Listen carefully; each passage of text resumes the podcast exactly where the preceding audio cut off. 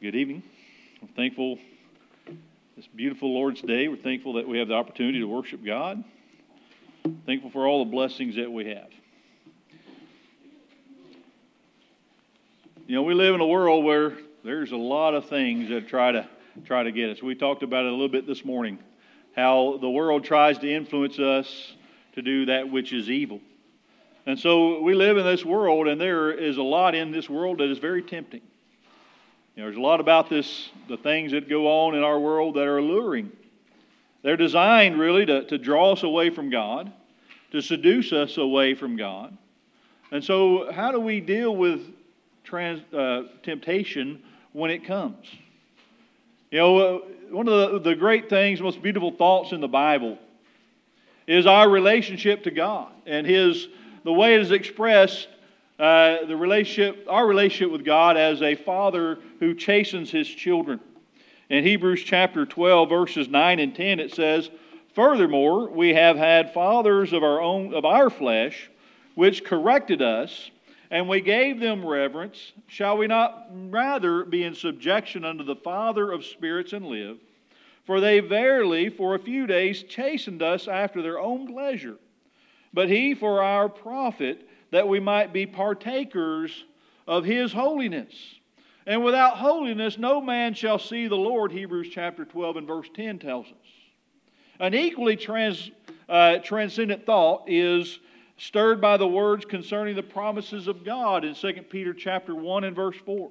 So he is a father who chastens. He is a father also who uh, has given us these exceeding great and precious promises, that by these you might be partakers of the divine nature, having escaped the corruption that is in the world through lust. And so you think about this, we have escaped, and keep that word escape in mind. It comes from the Greek word apo fuego. My favorite Greek word by far is pheugō, translated flee or flee from. And so they have fled from the corruption that is in the world through lust. You know, by Brother Guy N. Woods wrote, by availing themselves of these precious and exceeding great promises, they are privileged to share in the divine nature, the holy character that God possesses. And so, God, uh, as a Father, chastens us unto holiness, and we have escaped from the lust of the world uh, with the promises of God. Now, along with these thoughts, there is the haunting awareness, though, of the corruption that is in the world through lust, from which we have once escaped. And the awareness of this corruption can take us again captive through lust. Uh, notice 2 Peter chapter 2 and verse 18. It says, For when they speak great swelling words of vanity, they allure through the lust of the flesh, through much wantonness, those that were clean escaped from those who live in error. And then down in verse 20 it says, For if after they have escaped the pollutions of the world through the knowledge of our Lord and Savior Jesus Christ, they are again entangled therein and overcome, the latter end is worse with them than the beginning. And so the, the thought that those who have clean escaped from those that live in error, those who have escaped from the, uh, the, the sin that is in this world, can somehow be brought back into it, entangled once again. And the idea there is like a fish caught in a net, entangled therein and overcome. The latter end is worse than the beginning. And so, you know, there's a great contrast here between standing with God in holiness and, you know, that self inflicted fall into corruption. You know, what a contrast. The contrast couldn't be more vivid to go from blessedness to corruption. How can this take place? How does this happen? You know, in view of this, uh, this we consider that we can enter in and bring about the sharp division between good and evil. You know, notice uh, I want us to talk about temptation and sin, especially uh, the language of temptation. You know, in the New Testament, there are two Greek words and their derivatives, which are primary ones to consider concerning temptation. And so I want us to, to note these, and I'll probably mispronounce these, but peirazo is probably the most commonly found word uh, translated temptation. It means uh, to, it, well, it came from a word that means means to search into, then to attempt a certain thing. Later, it came to signify trying something with intention. And finally, it came to mean what it means most often in the New Testament to tempt with a view that one will fall into sin against God.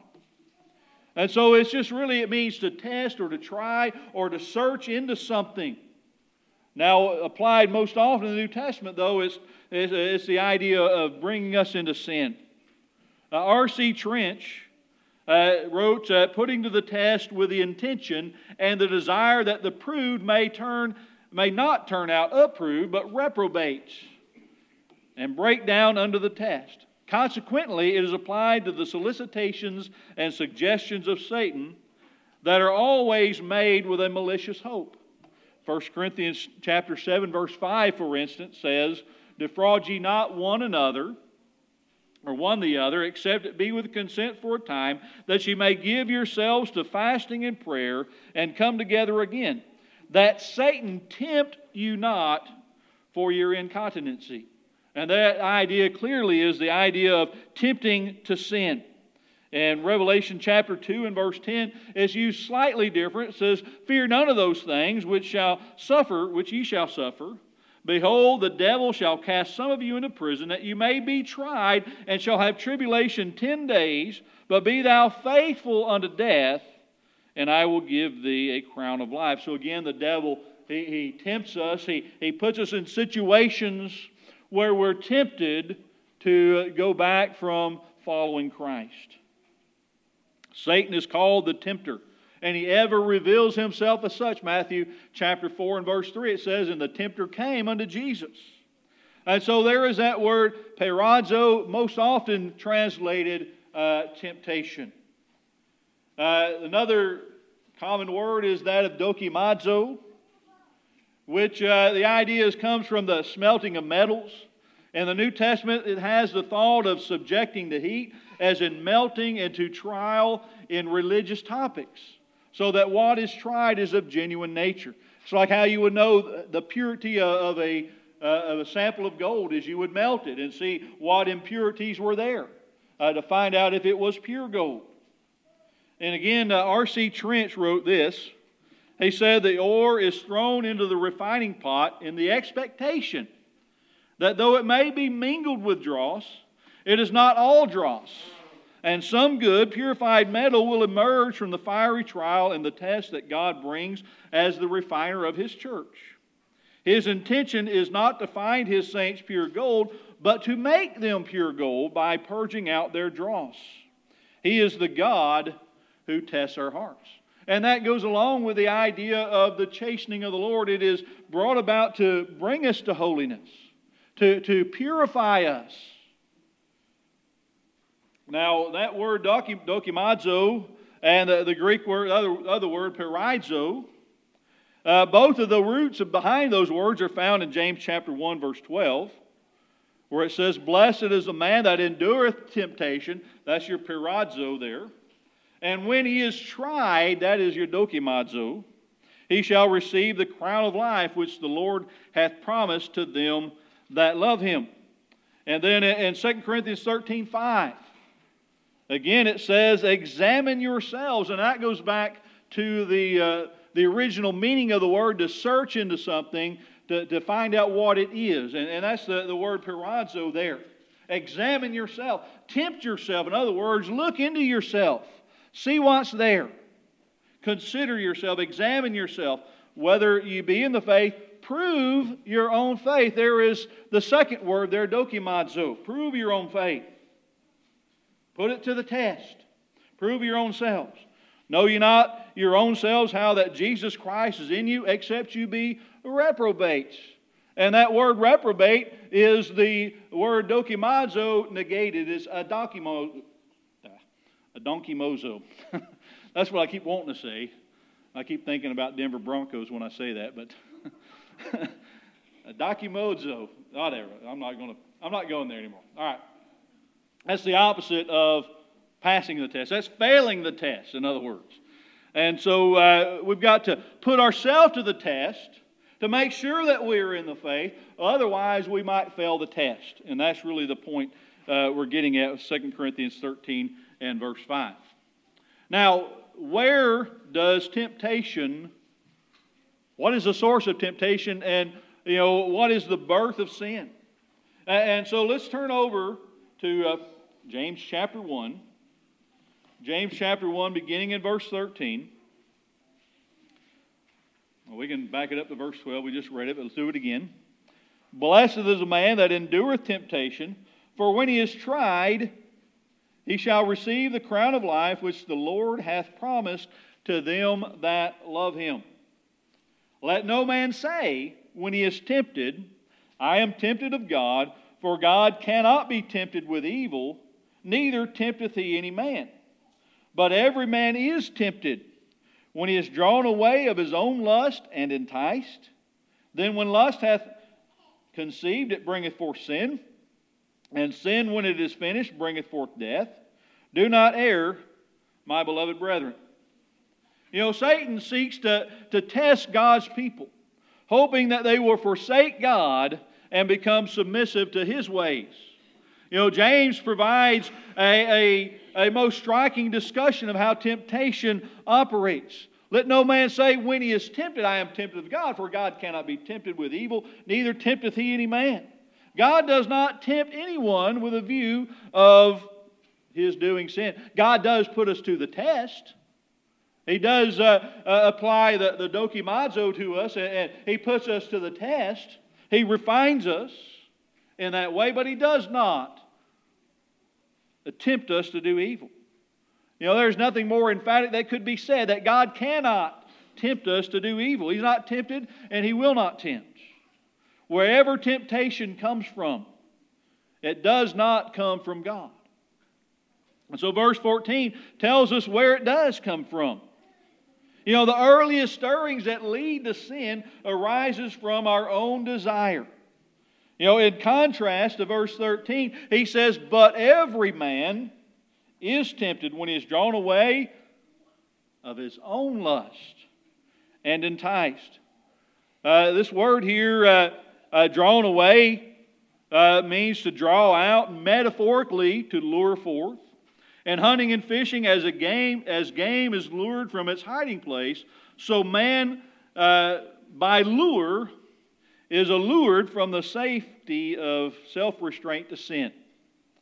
James 1, verse 14 the language of the hunting is transferred to the seduction of a harlot.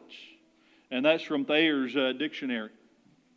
The devil tries to lure us into sin using our own lusts as the baits.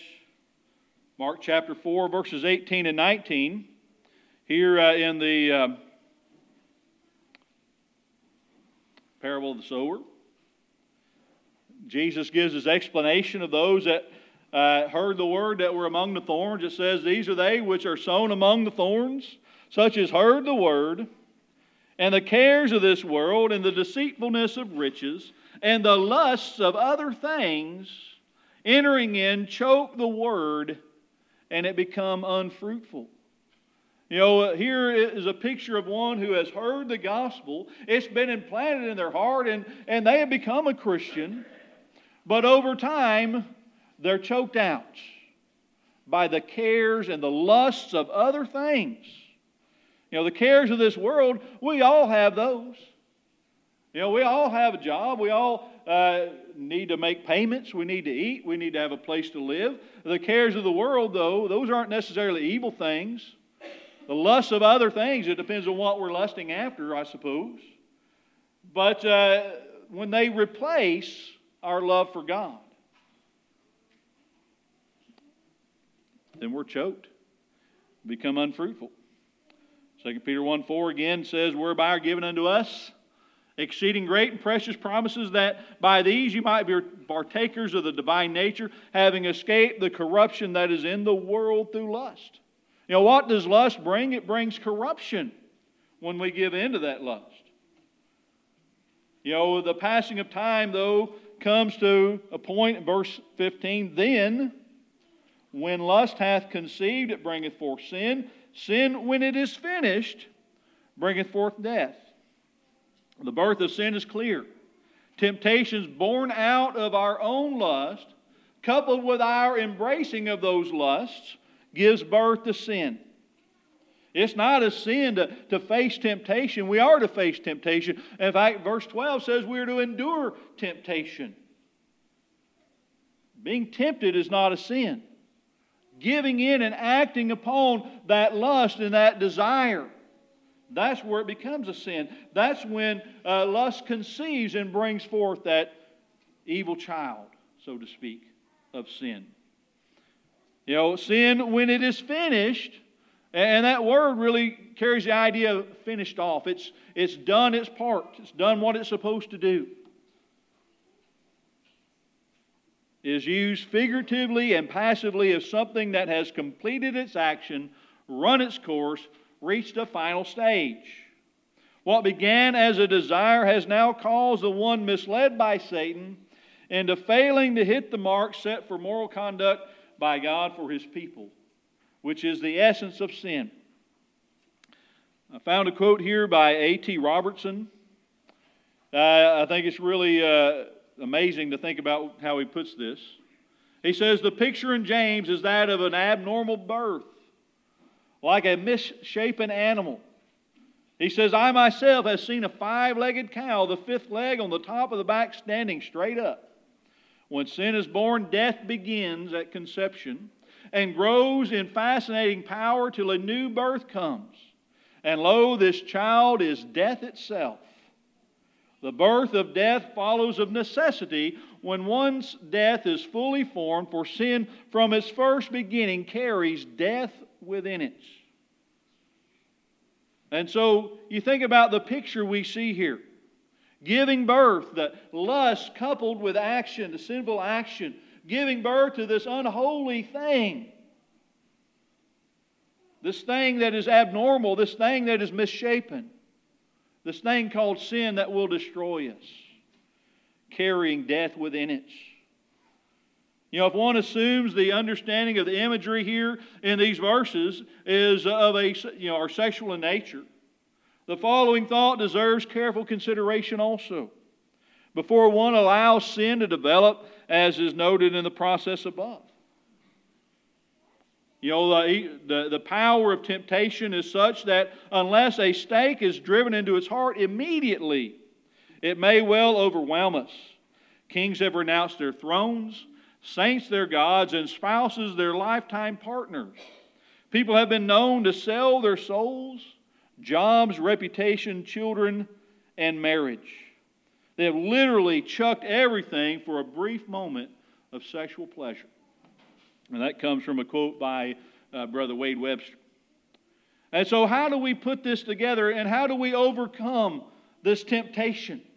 How do we prevent ourselves from being drawn away of our own lust and enticed into sin? You think about the picture that results from allowing sin to, to, uh, to pull us away from God, to corrupt us once more. How can temptation be overcome? You know, there's not a, a quick and easy answer. Nothing that is easy uh, will suffice. As with all spiritual questions, we, we've got to turn and find the answers in God's Word. And so uh, I want us to turn over and look at 1 Corinthians chapter 10. 1 Corinthians chapter 10, beginning in verse 12. It says, Wherefore let him that thinketh he standeth take heed lest he fall. There hath no temptation taken you, but such as is common to man.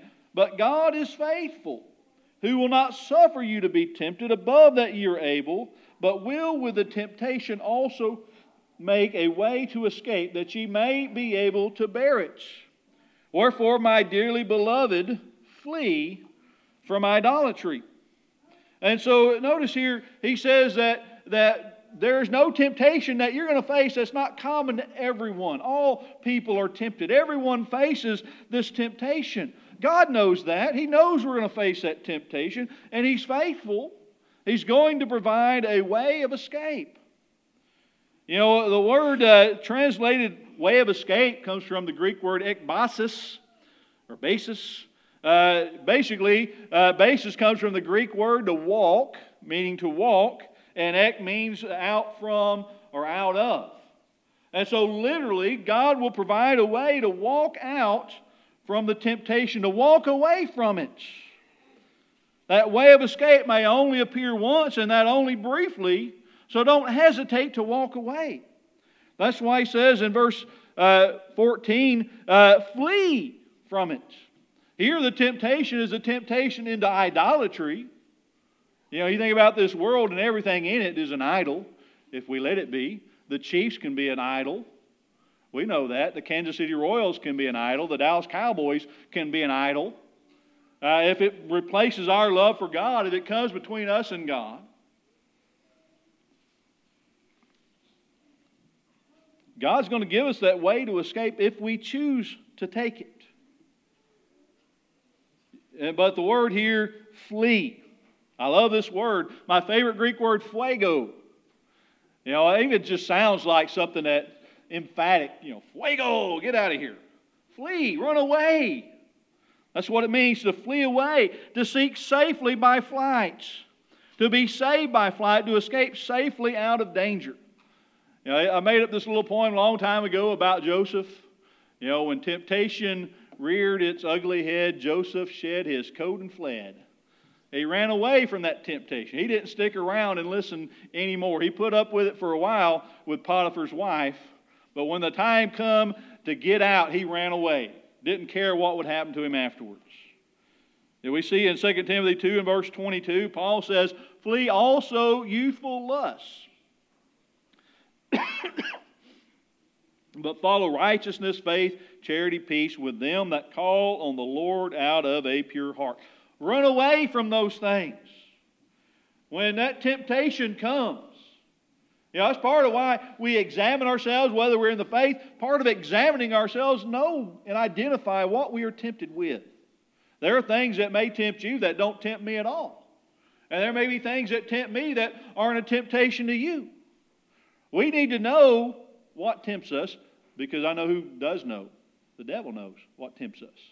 We need to identify that. We need to know what it is that we can flee from. When, when we see that situation start to come up, get away from it, run away, flee.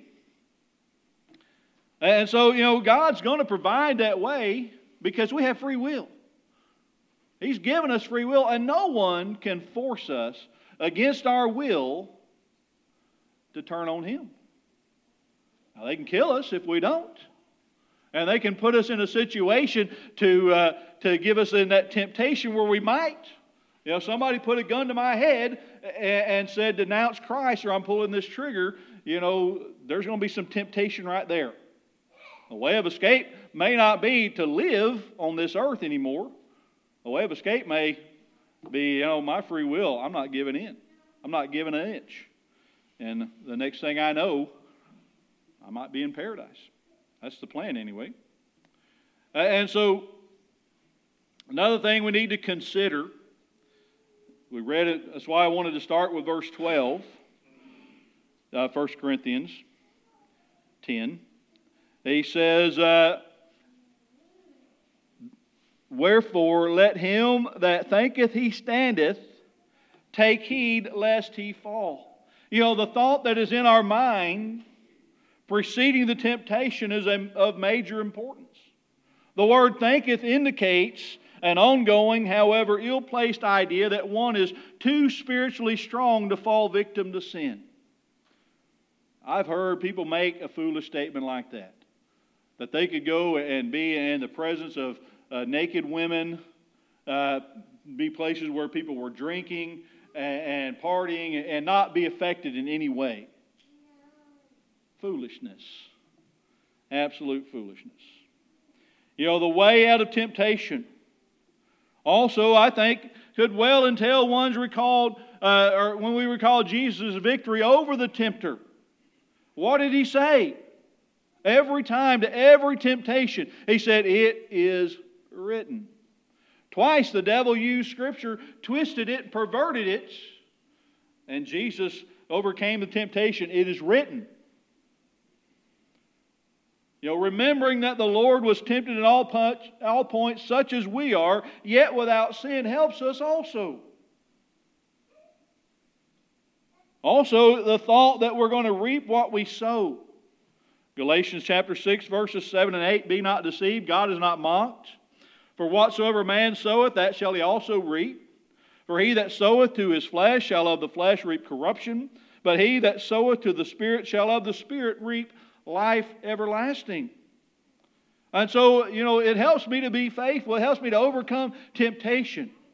Knowing that if I sow to the flesh, I am of the flesh going to reap corruption.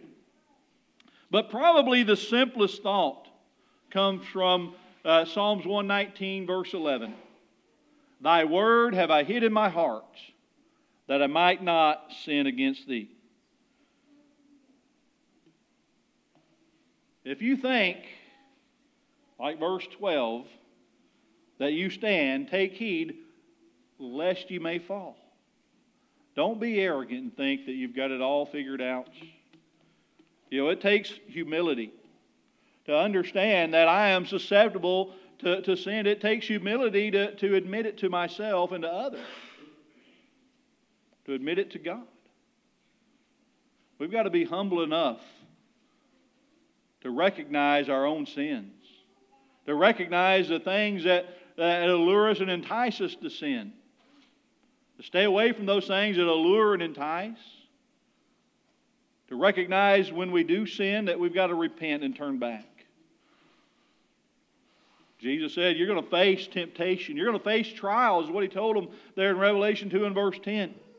He says, But be thou faithful unto death, and I will give thee a crown of life. You know, temptation may seem, may seem like something you just can't overcome. You know, there may be people in the world that, that they think about, uh, you know, their idea of heaven just is maybe insufficient. They don't recognize how great and wonderful it's going to be. And they think it can't beat whatever this 10 minutes of temptation that I'm going to give into, whatever that's going to bring me. Can't be taught by heaven. They don't understand what heaven's about. We understand what it means to enter thou into the joy of the Lord and live there eternally. than anything on this world, no matter how tempting it may seem, we know as Moses recognized when he left Egypt, you know, not willing to, to um, what's the word there? Lost it, but uh, call, willing rather to suffer with the people of God than to enjoy the pleasures of sin, which are but for a season. Heaven is so much greater than anything that we could be tempted to do on earth. So let us not do anything to, turn our, to, to, to be turned away from God, to be turned away from our course. Perhaps you're here this evening and you have never obeyed the gospel of Jesus Christ. You have not escaped the pollutions that are in the world through lusts. You need to escape that. Jesus Christ died so that you can. He shed his blood to wash away your sins. If you're here tonight and you have not obeyed Christ, we urge you to, to put on Christ in baptism. We urge you tonight, if you haven't been faithful as a Christian, we urge you to repent and to come back. Tonight, if we can help you to respond to the Lord's invitation, please let us come, please know by coming forward as together we stand and sing.